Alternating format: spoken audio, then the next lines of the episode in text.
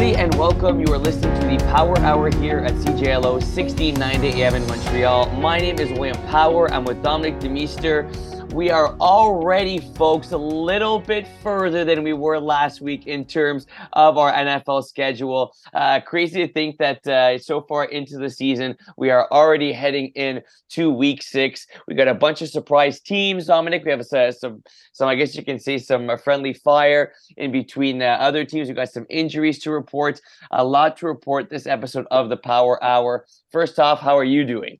I'm doing amazing, William. How are you doing? I'm great. Thanks, my man. Let's uh, not beat around the bush too much longer. We got a lot of games to unpack.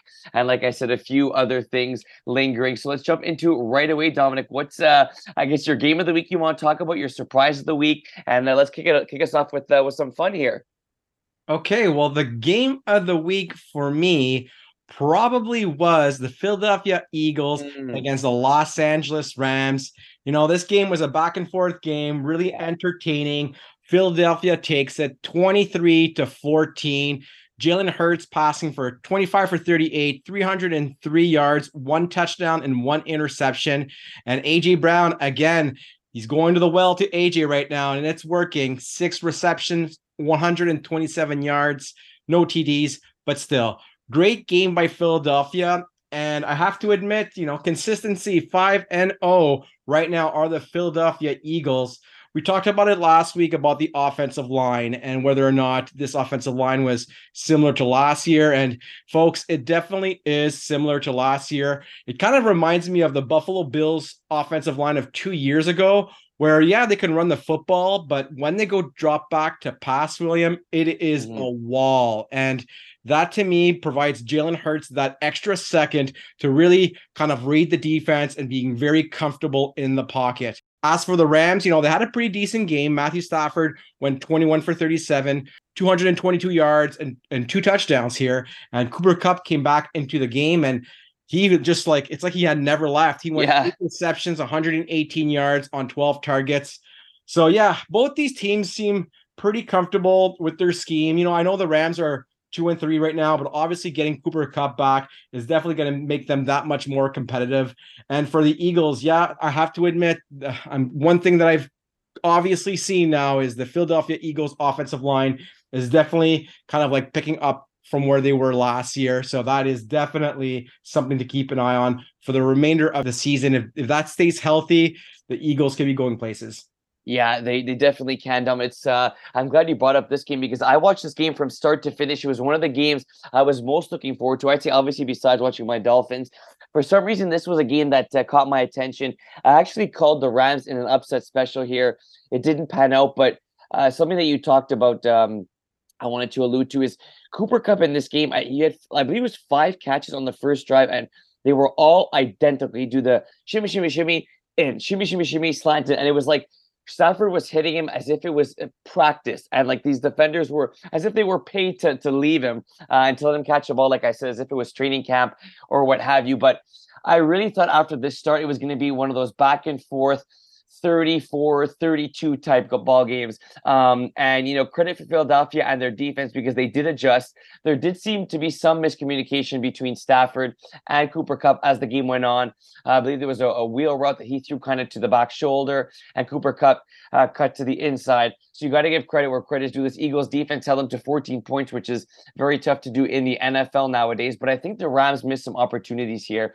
Um, they, they drove and weren't able to capitalize on drives. Um, and there were times in this game where um, where, where you know Hurts he looked good throughout the course of this game, but there were times where he looked a little bit shaky uh, and didn't really seem to, to have his receivers. There was the beef between or beef. DeVonta Smith uh, ended up not taking himself out of the game, but you know Coach Sirianni saw him walking down the sideline because he didn't get targeted much in this game at all. And um, I think that potentially that could be a problem later on. It wasn't in this game; they improved to five and zero, oh, but I think that's where the Rams could have, you know, kind of pushed the um, I guess you can say push the narrative here in, in terms of you know this being more of a of a running football team and uh, and him not being necessarily in sync with his receivers because they did a good job of shutting down Smith, but as you alluded to, they didn't do a good job shutting down AJ Brown. AJ Brown with an incredible one handed catch, and even when he wasn't catching the ball, he was creating pass interference penalties here. Uh, Eagles, like you said, sitting at 5 and 0. Do you have them in the same tier as the San Francisco 49ers, Dom? Or the 49ers kind of in that tier one, and maybe 1A, and the Eagles are 1B? How do you think they match up against San Fran, uh, both of them being the only two undefeated teams left? Well, obviously, I, think they're the cream of the crop in the NFC right now. Clearly, the record demonstrates that. I think Philadelphia has a chance if this offensive line does what they did against the Rams. And I know the Rams and the 49ers are completely different in terms of defense, mm-hmm. but Philadelphia does have the personnel to beat San Fran's corners. And it will come down to whether or not AJ Brown and even DeVonta Smith, who was quiet in this game, uh, are the kind of guys that can beat San Francisco's secondary. You know, San Francisco is a great football team. Clearly, the record shows it, as I said, but I want to see that team face adversity, and I don't think we have seen it yet. So until mm-hmm. I see it, you know, right now, believe it or not, I think I might be liking the Eagles a little bit more than the San Francisco 49ers. Wow. Yeah, but I mean, that's really early because obviously yeah. we got to see the adversity, but I'm liking what I'm seeing right now from the Eagles. I thought they were going to regress this year, but it really came down to that offensive line for me, and it doesn't seem it has, you know, really digressed from last year that much. No, it, it doesn't. And, you know, Philadelphia, like I said, undefeated. They don't really have too much of a test this week. They play the Jets. However, in two weeks, they're going to have the Dolphins on Sunday Night Football, uh, which should be a good game and maybe a real test for both Miami and Philadelphia. A uh, game I want to talk about is the Bengals and the Cardinals. And look, this may not have been the most exciting game. It was pretty exciting in the first half, and I think that it was uh, close uh, for the majority of this game, and then Cincinnati kind of took over. But for me, this is exactly what Cincinnati needed to do. And look, I understand – the idea of Burrow having to develop chemistry with his receivers. I'm not a huge fan of the idea of, of quote unquote force feeding Ja'Marr Chase, but I really feel like in this game there was a, a bit of let's get Ja'Marr Chase going, but also Chase creating plays for himself. He had 15 catches, 192 yards, three touchdowns. And look, even if you say Burrow is forcing the ball to chase, like these are spectacular numbers. You know, no average receiver makes these type of uh, type of plays, even if they're getting forced fed the ball. And they also ran the ball not necessarily effectively, 25 times uh, for 81 yards was Joe Mixon's stat line, but it kind of kept the defense guessing. And I think that that's what Cincinnati needed to do. And Joe Mixon has a, had a, uh, a slow start to the year, but they get a big win here. They win this game 34 to 20. And look, Arizona's not a great team, but don't forget the Cardinals did beat the Dallas Cowboys. And I think the Cardinals have been a bit of a um, I don't want to say pleasant, pleasant surprise because they still only have one win, but maybe a little better than people expected. So I think this is the exact win the Bengals needed. I'm not ready to say they're back on track yet, Dominic, but I think with with how up and down the AFC North is, I have to say after uh, week five or five weeks in the season, and this performance by Cincinnati and the lackluster performance by Baltimore, I'm almost ready to say I'm confident the Cincinnati Bengals team will win the division because unfortunately for your Steelers, Dom, I just don't see it happening. We could talk about them later. I don't see the Browns winning it at any point either. So it comes down to Cincinnati or Baltimore. And if I'm looking at the stars on both sides, I'm taking Cincinnati stars all day, every day over Baltimore stars. So I think that this is a great win for the Bengals, a step in the right direction. And I got to say, I'm honestly, I'm, I'm fairly confident right now, even though Cincinnati has a losing record, that they'll come out of the AFC North if I had to guess right now. Yeah, Cincinnati definitely is a great football team. We know that. They drafted well. However, you know, I just don't like what I'm seeing out of this football team so far. I know it's a long season, but mm-hmm. I think Zac Taylor, I said this last week, Zac Taylor and Brian Callahan, they got to get more creative in this play calling. You know, you could feed Ja'Marr Chase all you want. This guy's going to get shut down sooner or later. You're going to have to get, you need to get some guys a lot more comfortable in this offense, and I just don't see it. So that's just for me a big issue. Mm-hmm. Overall, Cincinnati as a football team, great. You know, I love the defense yeah. in Cincinnati. I think that, you know, guys like Trey Hendrickson is is truly a great defensive end, and we've seen the emergence of Dax Hill, who is a, a great free safety. Those two players are going to solidify that defense, so they will be in a lot of football games this year. But again, that's maybe I'm just being a bit biased because I still think this division is up in the air, not like you. Mm-hmm. But let's just see how it plays out. It's still very early in the season. But uh, no, I'm kind of like a bit uh, concerned with the Cincinnati Bengals, kind of like you were early in the season. It's kind of flip flopping on Yeah. now, so it's pretty pretty funny how that is. But uh, I think uh, for the Arizona Cardinals, they just weren't really prepared in this football game. I didn't like at all Jonathan Gannon's game plan. Granted, they lost James Conner, who's going to be out for multiple weeks, and I do think that's going to be an issue moving forward for Arizona, unless they have a a wild card in the bag with one of those running backs, either Emari Demercado, if he steps Mhm. up, which is, I guess, a possibility. But eh, I'm going to have to see a lot more game tape out of that kid uh, to call him in the same league as James Conner. And another guy that I thought should have stepped up in this football game and only was delivered a few passes late in the fourth quarter was Michael Wilson. He had two touchdowns two weeks ago, yet was not even targeted until late in the fourth quarter. That's bad game planning on the Arizona Cardinals' part, and that's why they lost this football game. Yeah, they just uh, I think that's uh, that's uh, well said there. And uh, look, they they were for the most part seemed to be uh, fairly uh, I guess you can say in the in the realm of, of potentially winning this game. But you could just tell that they either ran out of gas or uh, the Cincinnati Bengals were just uh, too much for them. Uh, like I said, AFC North down, it could be up for grabs. You said it's up for grabs, and the Pittsburgh Steelers make a massive statement, being the Baltimore Ravens, albeit a lot of jobs for Baltimore there. But Baltimore had this game, and like I was checking the score of this game, you know, not not frequently there, but every time I checked, it was like Pittsburgh had zero points and zero points, and it was 10-0. And all of a sudden the game is over and Pittsburgh won. I'm not sure how much of this game you watch, Dominic, but Pittsburgh pulling this game out of the hat. Uh, the dagger really being the touchdown from Pickett to Pickens, uh, beating Humphreys there down the sideline. A big win by your Pittsburgh Steelers, Dominic. And don't look now, but your Steelers are first place after this victory in the AFC North. Yeah, the Steelers take this hard fought football game 17 to 10. Kenny Pickett passing for 18 for 32, 224 yards. You know, as an honest Steelers fan, I have to admit we should not have won this Yeah. football game. This was not Lamar Jackson's fault either, folks. It was just the wide receivers on the Baltimore Ravens side who just could not catch anything. Zay Flowers had his worst game. Uh, I thought Nelson Agholor had a huge drop, even though he went five, uh, four for five for 64 yards. That one drop was was was, a big, killer yeah. uh, in a key moment in the game. But uh, Steel, the Steelers still have a few weapons here that uh, were a bright spot. Jaylen Warren ran well, nine carries for 40 yards, averaging 4.4 yards a carry. He's a, definitely a spark plug. And uh, obviously, George Pickens seems to be able to really lift up this football team by himself on the on the offensive side. Kenny Pickett still looks like a, a bit of, of a squirrely kind of quarterback. You don't know what kind of QB you're going to get on any given week. So he's still developing. He's still obviously in his second year. This is really the defense of the Steelers, just playing lights out football in key moments. TJ Watt, just an absolute monster. I think, you know, there's not enough could be said about that football player and it's his importance to this football team.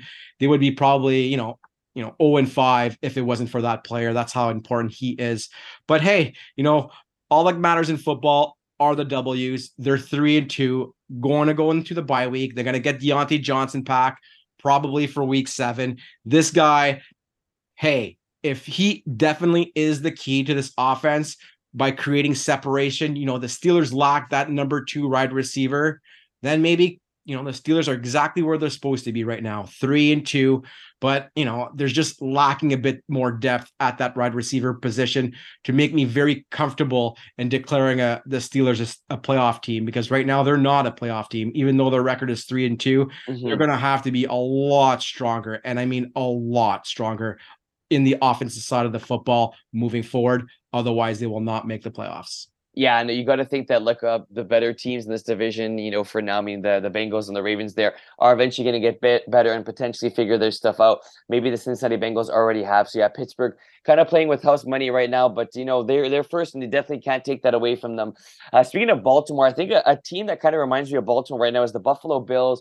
Both of them sitting at three and two, both of them with curious losses this weekend. Uh, after crushing Miami last weekend, a lot of people having them as the best team in the NFL, which you know would have potentially, you know, I didn't really have any more arguments on that. They look good on offense against Miami. They look good on defense. The game wasn't close, and they had shut down the Dolphins, who were, you know, the the cream of the crop at the time.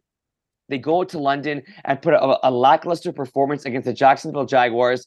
Josh Allen uh, only putting up 20 points for his boys in this one, going 27 of 40, throwing a pick in this one. And well, the stats don't look all that bad. It was just something about this Buffalo Bills squad at the beginning of this game just didn't seem to be meshing all that well. Stefon Diggs putting up his, his 121 yards on eight catches, but throwing his helmet on the sideline. There just didn't seem too much going, or I guess you can see too much uh, spice to this Bills offense uh, in this game. And, uh, you know, their running game was virtually non existent in this one. Harris, three carries, 13 yards. Uh, Latavius Murray, two catches, two, sorry, two carries for six yards this Buffalo Bills team looked a lot different than they did from the previous week. And it just goes to show you it's a really what have you done for me lately type of league. And they like looked at the complete opposite team they did the week before. Maybe it's because the game was in London, maybe because they traveled. But like right now, I think Baltimore and Buffalo sitting at three and two.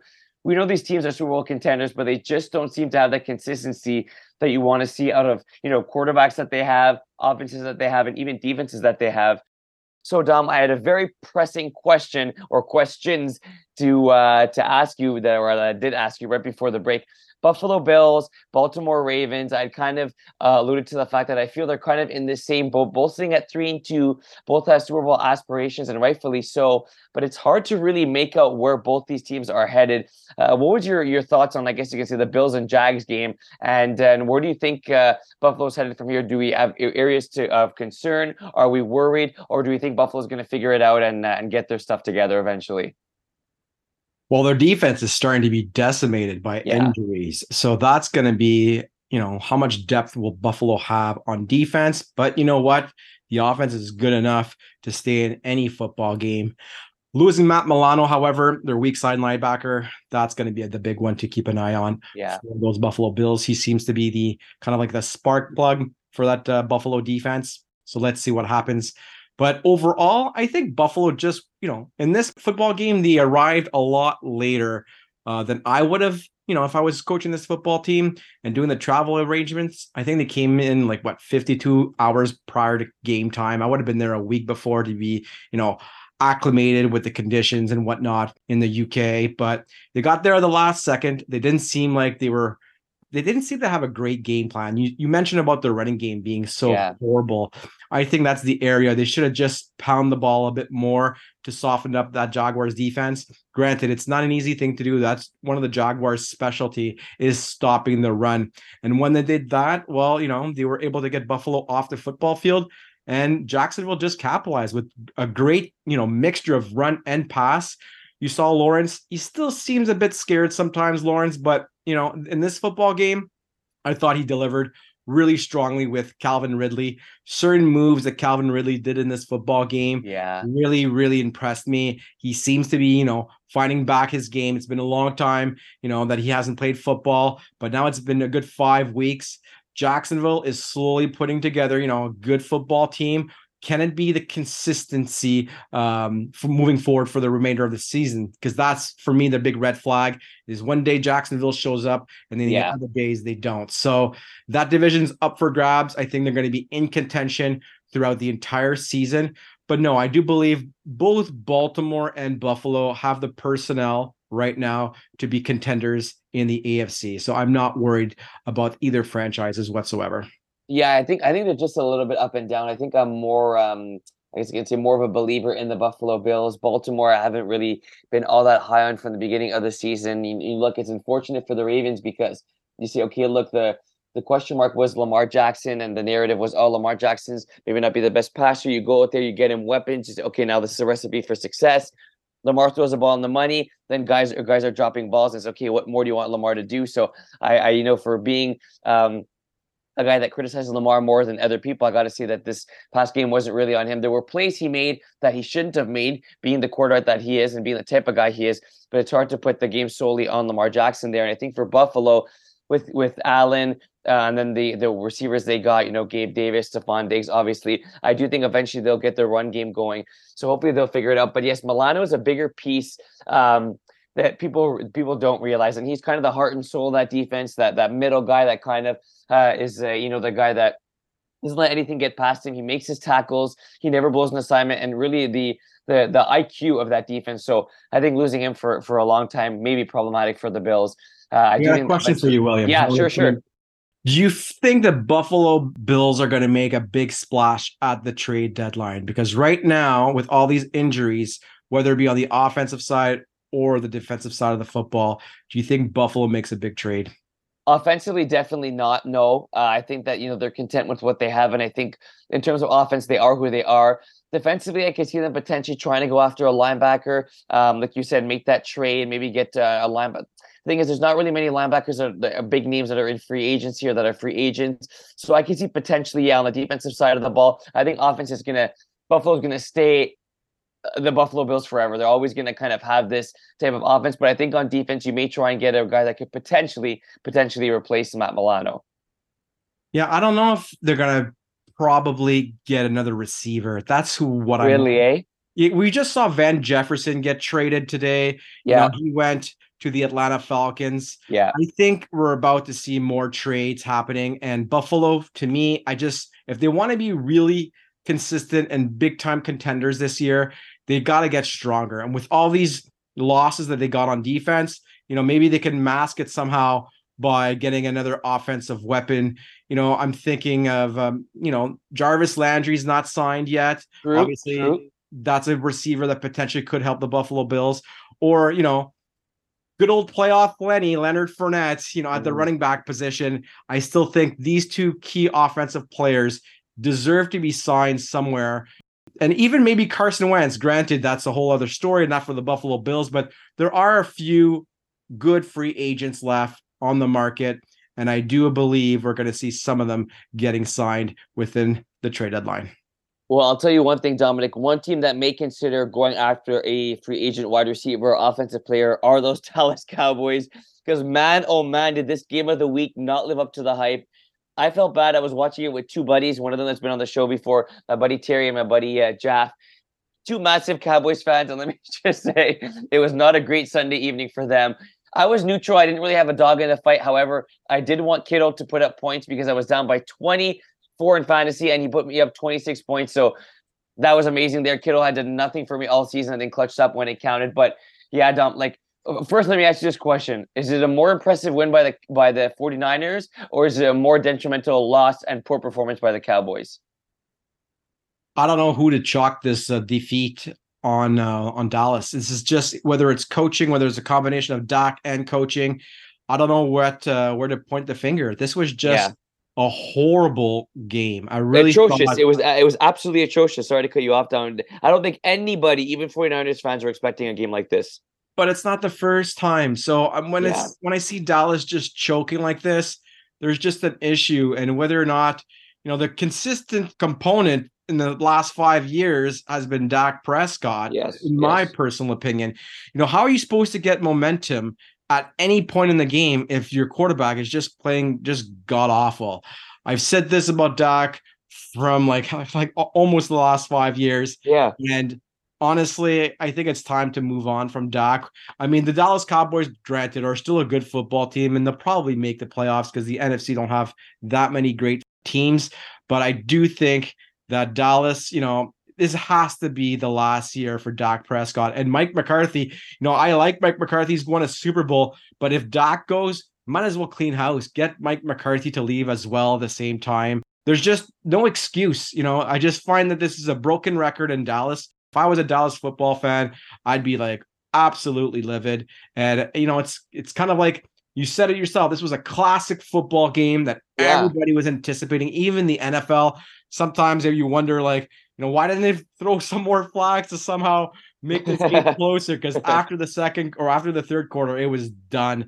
And uh, congratulations for San Francisco. We talk about competitive teams in the NFC. Yeah, San Fran, just a beauty to watch.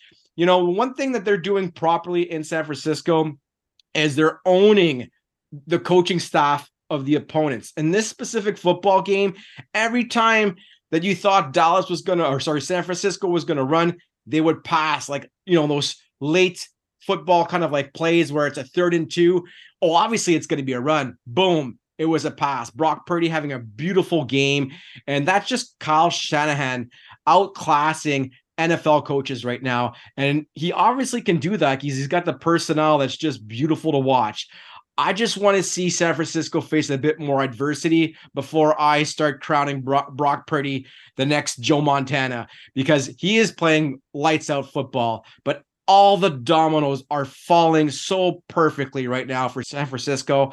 I just want to see this team face adversity to really find out who the real San Francisco 49ers are. Well done. That's it is a very good take all the way through there, and I think that a lot of question marks for Dallas. But I, before I continue, what what uh, if I'm a 49ers fan to play devil the advocate here? Weren't the Dallas Cowboys the best defense in football? And if you want like your quarterback to be under test, hasn't Brock Purdy passed that test, putting up 42 points against this Dallas Cowboys defense, or do you really think it's a lot of the Cowboys offense that led up their defense in poor situations? Because if I'm a, a 49ers or even an NFL fan right now, Dom, Purdy's got my check and you got my check mark, and I'm not sure I have any question marks surrounding him.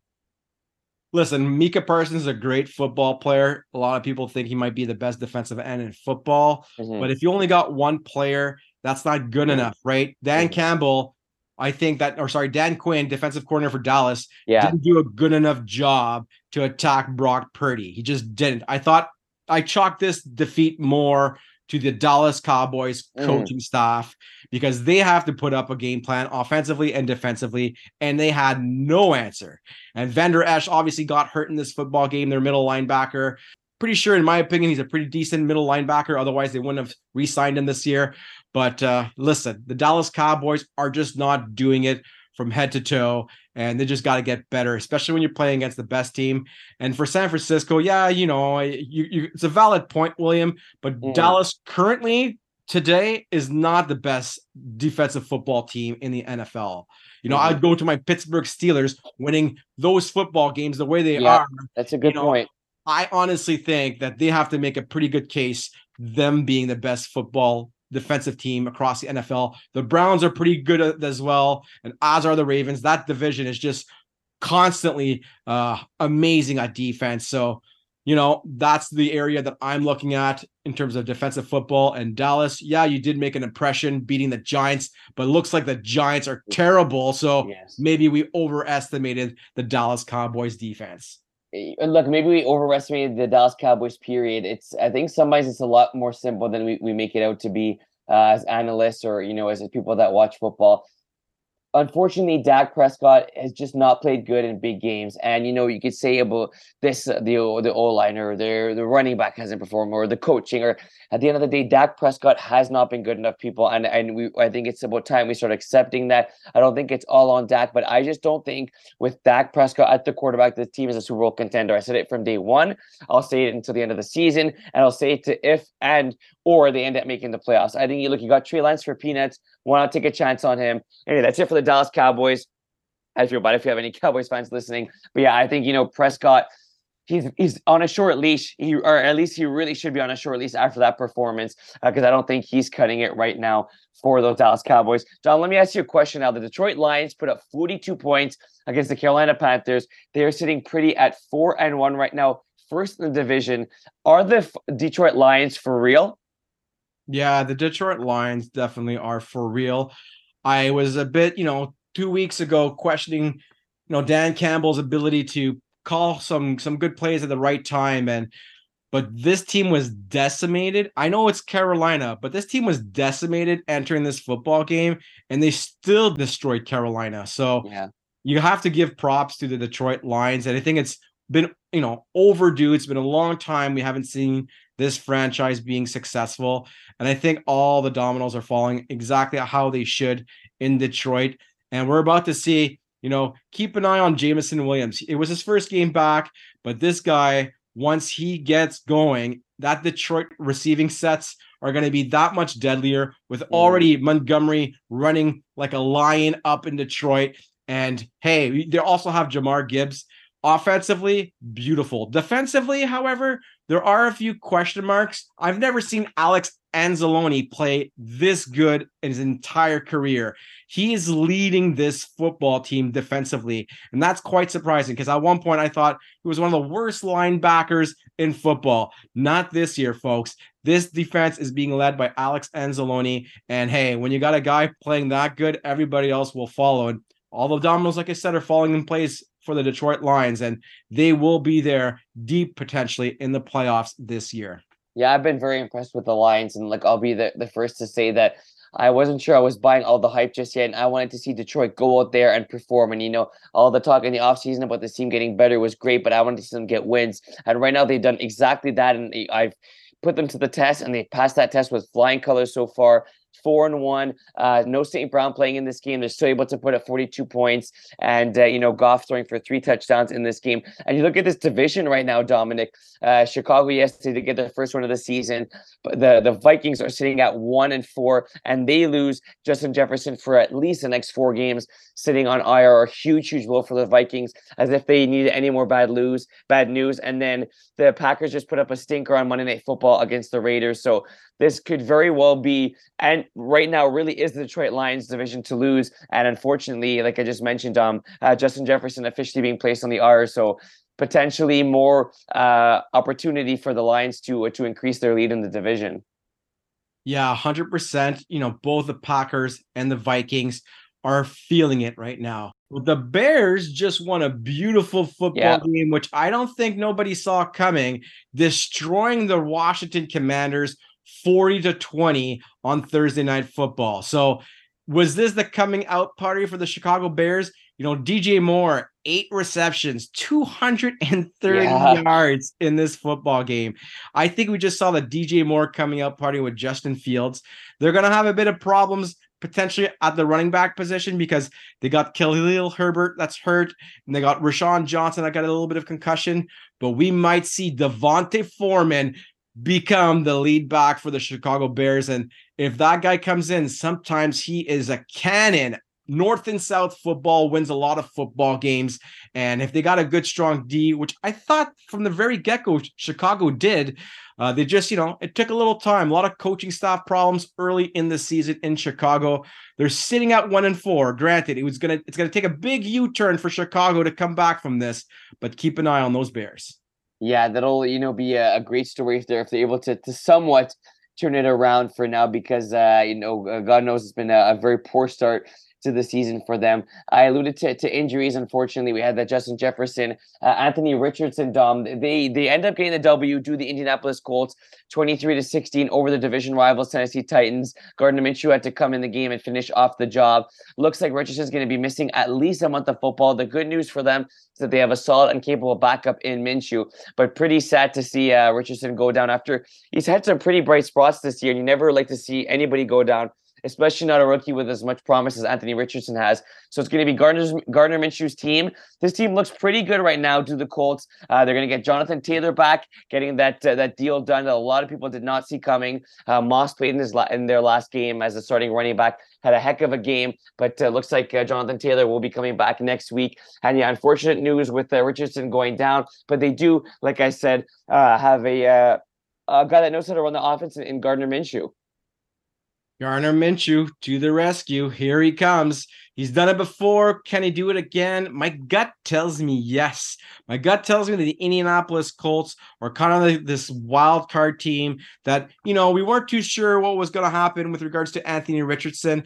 But now we, that we know that with or without him, they're able to win football games, that means that they're definitely solid all around on the offensive side and defensive side of the football, in my opinion.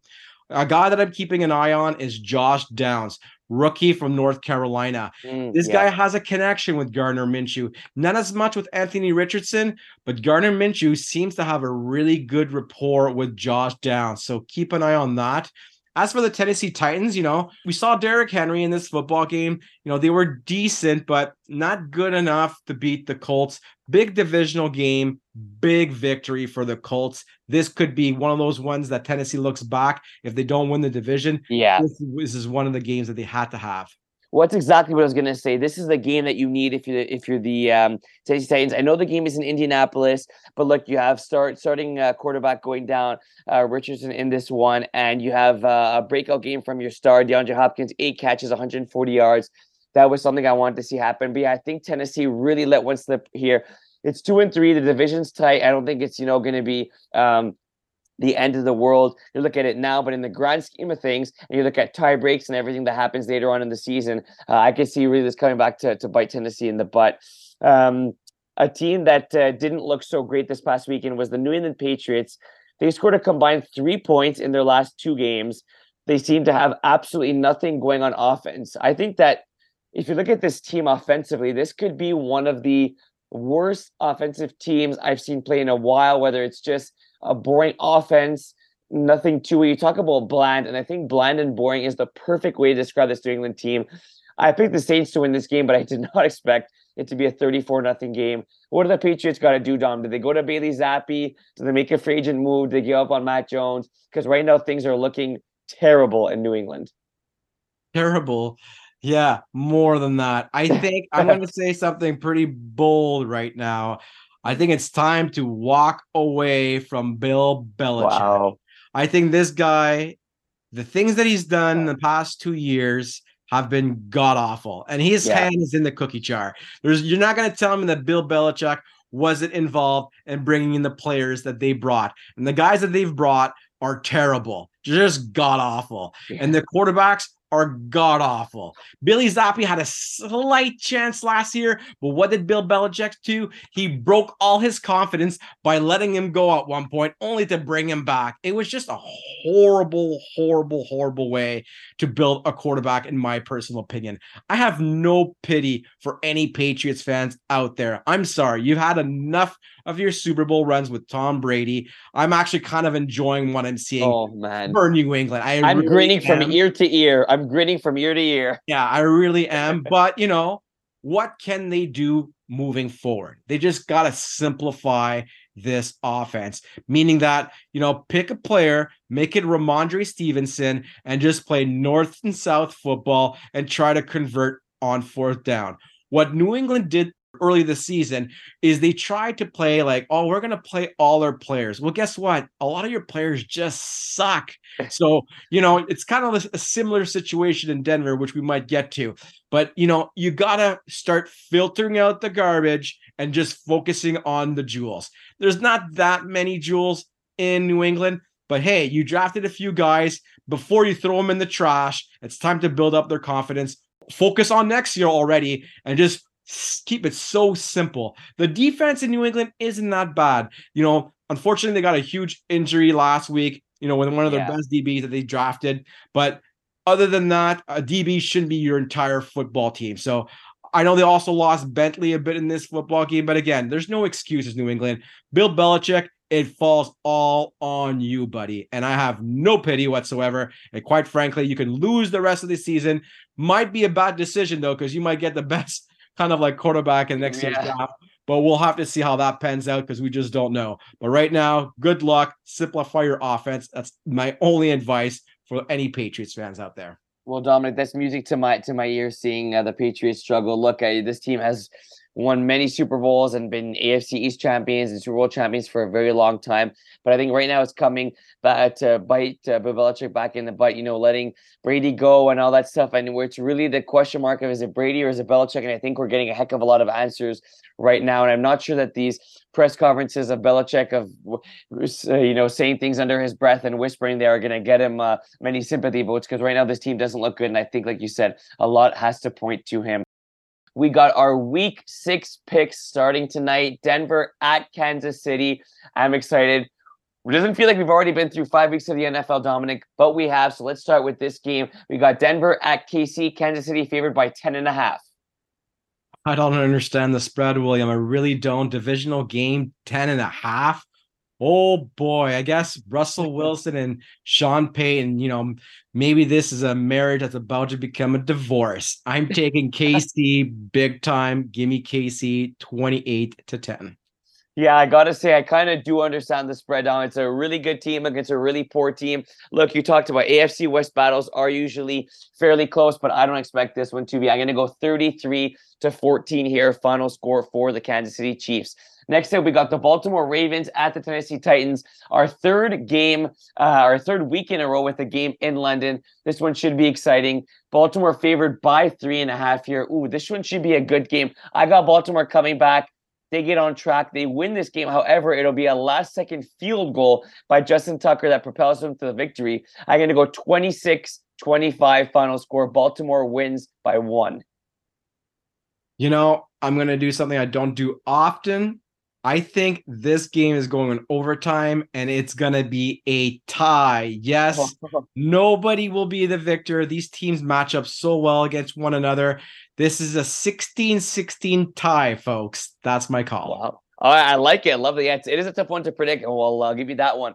Next up, we got the Carolina Panthers looking for their first win at the Miami Dolphins. Dolphins favored by 13 and a half you know, De'Von Achane losing that big player. Yeah. It's going to be interesting how the Miami bounce back. You know, they do have Mostert. They're going to get Jeff Wilson. I just don't think they cover the spread here. Give me Miami in a tight football game, 28 to 25. Yeah, losing uh, Achane will be a, a, big deal. I think maybe later on when they play the Eagles and, and tougher opponents. I just don't see Carolina being able to put up with the speed or the points Miami's going to put up. I can see Miami wins and covers 35 to 13 final score. Next up, Washington Commanders at the Atlanta Falcons. We got Atlanta favored by two and a half here. Game is in Atlanta, kind of tough. Desmond Ridder is undefeated at home in his college and NFL career, and I think that ends this Sunday. Give me Washington coming away with the upset. I'm going to go 27 to 23 here. Final score Washington improves 2 3 and 3. Now, this is going to be a tight football game. Both teams definitely want to have this game. You know, worst thing potentially could have happened to Atlanta is Desmond Ridder actually playing a good game. I don't believe in Ridder. That's why I'm going with the Commanders. Give me the Commanders 30 to 27. Ooh, high scoring game. I like it. Next up, New Orleans Saints at the Houston Texans. Saints favored by one and a half. One and a half. Ooh, tight game, tight spread. Houston. Yeah, in you Houston. know, CJ Stroud, you know, hasn't seen much of his running game. And for whatever reason, sometimes it just pops in Houston. The running game takes it for the victory. Give me mm. Houston 20 to 17.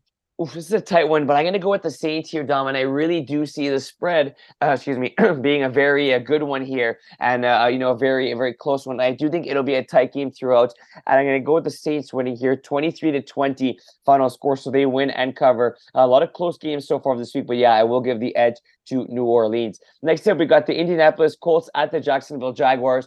Both teams sitting at three and two. Jaguars favored by four in this one. Oof, another tight game here. I'm going to say Jacksonville wins this game. They cover final score 26 to 20. Minshew has a decent game, but not good enough to beat Trevor Lawrence and the Jags. I'm going to agree with you, William. I think that was a big, bold win against Buffalo. The confidence is definitely high in that locker room. Give me Jacksonville 28 to 20. All right, next up, we got the Seahawks at the Cincinnati Bengals. Seattle underdogs in this one. Cincinnati favored by two and a half.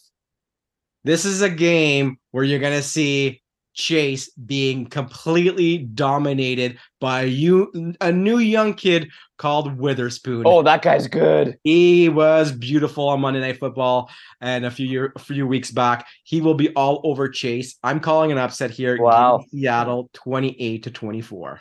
Oof, I like that pick. And yes, Witherspoon was a treat to watch on the Monday Night Football. Yeah, he kind of, I don't want to say came out of nowhere because he was drafted so high, but I don't think many people knew who he is or knew how good he was. I kind of expect a high scoring game here, Dominic, and I'm actually going to go with Cincinnati here. Uh, they put up a, a, great performance last week against Arizona. I think they do it again this week, but a closer game. I'm going to go 33 to 30 here, final score for Cincinnati. Next up, we got San Fran at the Cleveland Browns. Cleveland uh, underdogs in this one by five.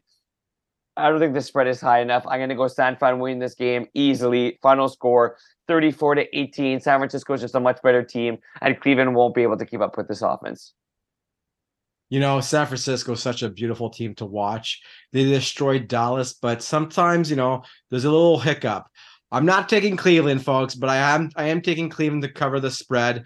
Give me San Francisco in a tight football game, 23 to 20. All right, next up, divisional matchup: Minnesota Vikings at the Chicago Bears. Bears uh, in this one playing at home. Minnesota favored by two and a half. Oh, that's a tough one, William. It's I know. It, I know a lot of tough ones this week. Yeah, well, you know what? Kirk Cousins did prove me a lot of things last week that he was able to do it without Jefferson. The only thing is, is coaching right now in Minnesota isn't that great. But I'm still going to go with the Minnesota Vikings. I think they could put a lot of points up on the board, and they will in this one. Give me Minnesota 35 to 17. I'm going to go Minnesota as well. I think they win, but they don't cover. I'm going to go 22 20 final score. Uh, I can really see this game being a coin toss, but I think ultimately, even without Jefferson, that Kirk Cousins finds a way to win this game. So they improve to two and four. Next up, New England Patriots at the Las Vegas Raiders. Raiders favored by three and a half in this one. Look, I'm not going to pick New England until they show they can put up points. They show they haven't been able to put up points. I think they put up 10 points in this game. That will not nearly be enough 23-10 final score Raiders. Oh, this is the coin toss game of the week. It truly is. You know what? I was knocking Belichick, but there's one thing that he will be able to do is he will know how to coach a guy that he's coached with in Josh McDaniels. So I'm actually gonna go and call an upset here. Wow. An overtime victory by a field goal. New England will find a way to win this football game 20 to 17. All right. Next up, Detroit Lions at the Tampa Bay Buccaneers. We got Detroit favored by three in this one. I think Detroit wins this game and they cover. This could be a big statement game for the Tampa Bay Buccaneers. However, they're sitting at three and one. If they win this game, they'll be one of the better teams in the NFL and improve to four and one. So pressure's on Baker. Go all prove me wrong. But right now, I got Jared Goff and the Lions winning this game. I'm going to go 28 24 Lions. Yeah, I'm just loving what I'm seeing with the Lions in that offensive line. Granted, Tampa Bay's got a good defense. But when the Lions are just rolling how they are, I just can't go against them. So give me the Lions in this football game. They will cover the spread 30 to 17. All right. Next up, we got the Philadelphia Eagles at the New York Jets. Philly favored by six and a half. Yeah, another team. Worst thing that could have won, it, it could have happened to them is they won this football game. Uh, I just I think the Jets are just atrocious in terms of their quarterback play. He's looking good now, folks. You just wait till he mate till he meets the, the Eagles. That is, Eagles destroy the Jets, thirty-five to three. I don't know why, but I have a feeling this is going to be a close game, and I almost feel like picking the upset special in this one. And you know what? Gosh darn it, I'm going to do it. Give me the New York Jets to beat the Philadelphia Eagles. I'm picking against Philadelphia for the second straight week. Call me crazy if you want to. 23 to 20. The New York Jets pull off the massive upset and beat the Eagles, hand the Eagles their first loss of the season. I don't know what it is. Give me some my Zach Wilson. Give me some my New York Jets pride. But Jets win this game and shock the world 23 to 20. All right, next up, ours and the Cardinals at the Rams. We got the Rams favored by six and a half. Divisional game, six and a half. Conner's not playing. I don't like the spread, but I like the Rams. I'm going to say another overtime game, a high scoring game. Give me the Rams 30 to 30. Sorry, 33 to 30. Yeah, this could be a bit of a, a tricky game here. I know that the Rams are coming off uh, only a 14 point performance. Arizona didn't look all that great either, but I really think this is the game that we see the Rams kind of take it to them. I'm going to go two touchdowns, Cooper Kupp, two touchdowns, Puka Nacua, and the Rams are, are going to win this game, but not necessarily blow out the Cardinals. I think the Cardinals are going to be able to put up their fair share of points, but I'm going to go 34 23 final score for the Rams. All right, Sunday night football. Waiting all day for Sunday night. We got the New York Giants at the Buffalo Bills. Buffalo favored by 14 points. Oh my God. Nobody likes the Giants. 14 nope. points. Are you kidding me? Oh well, folks, this is going to be a, a obvious, obviously a massacre. So I'm going to go Buffalo big, 36 to 10. I'm going a very similar score, 34 to 10. It is a big point spread. Buffalo didn't look good last week, but the Giants are just not a good football team. And this is the perfect opponent for the Buffalo Bills to face after losing to the Jags. Like I said, they win this game by 24 points. Monday Night Football should be a great game. We got the Dallas Cowboys at the Los Angeles Chargers. Dallas favored by two and a half in this one. Wow. Dallas favored in LA. Oh, yeah. two and a half spread is the worst, William. Okay, well, you know what? I will have to go with, you know, I can't. I, am going with the Chargers. Yeah. I'm about to take the Dallas Cowboys, but I'm going with the Chargers. I just can't. Herbert's just a special quarterback, at least one of very few in the league. Give me the Chargers in a high scoring game, 35 to 30. Yeah, I don't know why the Cowboys are favored in this game, first of all. And I don't know why we would go with the Dallas Cowboys. I get it was potentially just one game. The Chargers on a bye. Maybe they would have taken too much time off and be rusty. But I'm going to Chargers with this one all the way. Uh, 27-20 final score in this one. Uh, the Chargers improved to three and two, and the Dallas Cowboys are left scratching their heads, falling to three and three. All right, Dominic, we got a few minutes left on the show. What game, player, storyline, uh, question mark are you most looking forward to uh, week six this week in uh, in the NFL? Well, week six really comes down to whether or not the Cincinnati Bengals are able yeah. to really open up that offense. They're going to be playing against the Seattle Seahawks. Seahawks won a huge game two weeks ago. You know, they're coming off, if I'm not mistaken, off a bye week, obviously. And I think that they're rolling. And Cincinnati, they better have another game plan than just throwing the ball to Ja'Marr Chase. Because if they don't, they will lose this football game. So I'm looking from some for some growth from Cincinnati. And I expect at home they're going to show something for their fans. I think that's going to be a great game. I really do think that'll be the best one, potentially even the uh, the game of the week. I'm going to go to the Monday Night Football game. I really like that one. The Cowboys and the Chargers. Look, the Cowboys looked very poor in their last performance on Sunday Night Football. How do they get rewarded? Well, they have another primetime game. Obviously, this was all decided before the season started, but they're playing the Chargers. And you talk about a team coming off the bye. The Chargers are coming off the bye as well. Unfortunately, they're not going to have Williams for the rest of the season. He is done with a torn ACL. But look, all may not be lost for the Cowboys. You know, I think that they're heading in the wrong direction, but they're three and two. If they're if they're able to win this game, they sit at four and two. They win at Los Angeles in prime time. Maybe people kind of forget about the way they lost and got manhandled by the 49ers. If you're the Chargers, they go up, they, they win this game, they improve to three and two in what will be a competitive AFC West from start to finish. So I'm looking forward to see what the Chargers and the Cowboys uh, have in store for us in that. What player, Dominic, do you think has a, has a lot to prove coming into this week? Obviously, look, we talk about teams and, and uh, coaches underperforming. Uh, for me personally, I think that it looks like Mac Jones is going to start this game, but I could very, very well see this being his last start of the season if he doesn't perform against the Raiders. Raiders aren't a great team, and I know the Patriots are coming into this game as underdogs, but I really think that if Mac Jones plays a poor first quarter, a second quarter, I could see him being pulled very shortly and not even be able to finish the game against the Raiders. Well, I'm going to go with Baker Mayfield with the Tampa Bay Buccaneers. I think that, listen, he's playing Detroit, who's four and one. And yeah. a lot of people are have underlooked, you know, a bit Tampa Bay because they're three and one and you know they didn't play last week. But if he were to beat the Detroit Lions, I think that people are going to start noticing the Tampa Bay Buccaneers. Remember, a lot of players on this roster won a Super Bowl, so they know how to win football games, and that defense definitely is stout. And Jared Goff, you never know on any given Sunday he could revert back to his old self again. So watch out for Tampa Bay and Baker Mayfield. They could definitely win that football game. Yeah, well, it's pretty impressive. If You look at the NFC South right now. You got Tampa Bay at three and one, Atlanta at three and two, the Saints at three and two, and the poor lonely Carolina Panthers sitting at zero and five. If Tampa Bay wins this game, like you said, Don, bring up a good point. They beat a good football team, like we talked about. The line sitting at four and one, but they improved to four and one, which would be a, a heck of a surprise. And I don't think many people saw this coming. They were they were on a bye last week, but they had a very good uh, performance in their last game against the Saints, where they won that game handily, twenty six to nine. So I think that that could be a, a very good uh, performance for them as well. I think a lot of the divisional matchup games are going to be important to keep an eye on this year, uh, this weekend. Excuse me, the the Rams Cardinals uh, should be a good one. Obviously, look, you got the Bears and Vikings. Really, that game is almost to to save their season. Both teams sitting at one and four. You got the Jaguars and Colts both sitting at three and two. It's early in the season, but you look at uh, games that could decide uh, a division. That could very well be one with uh, both teams heading in the right direction there as well.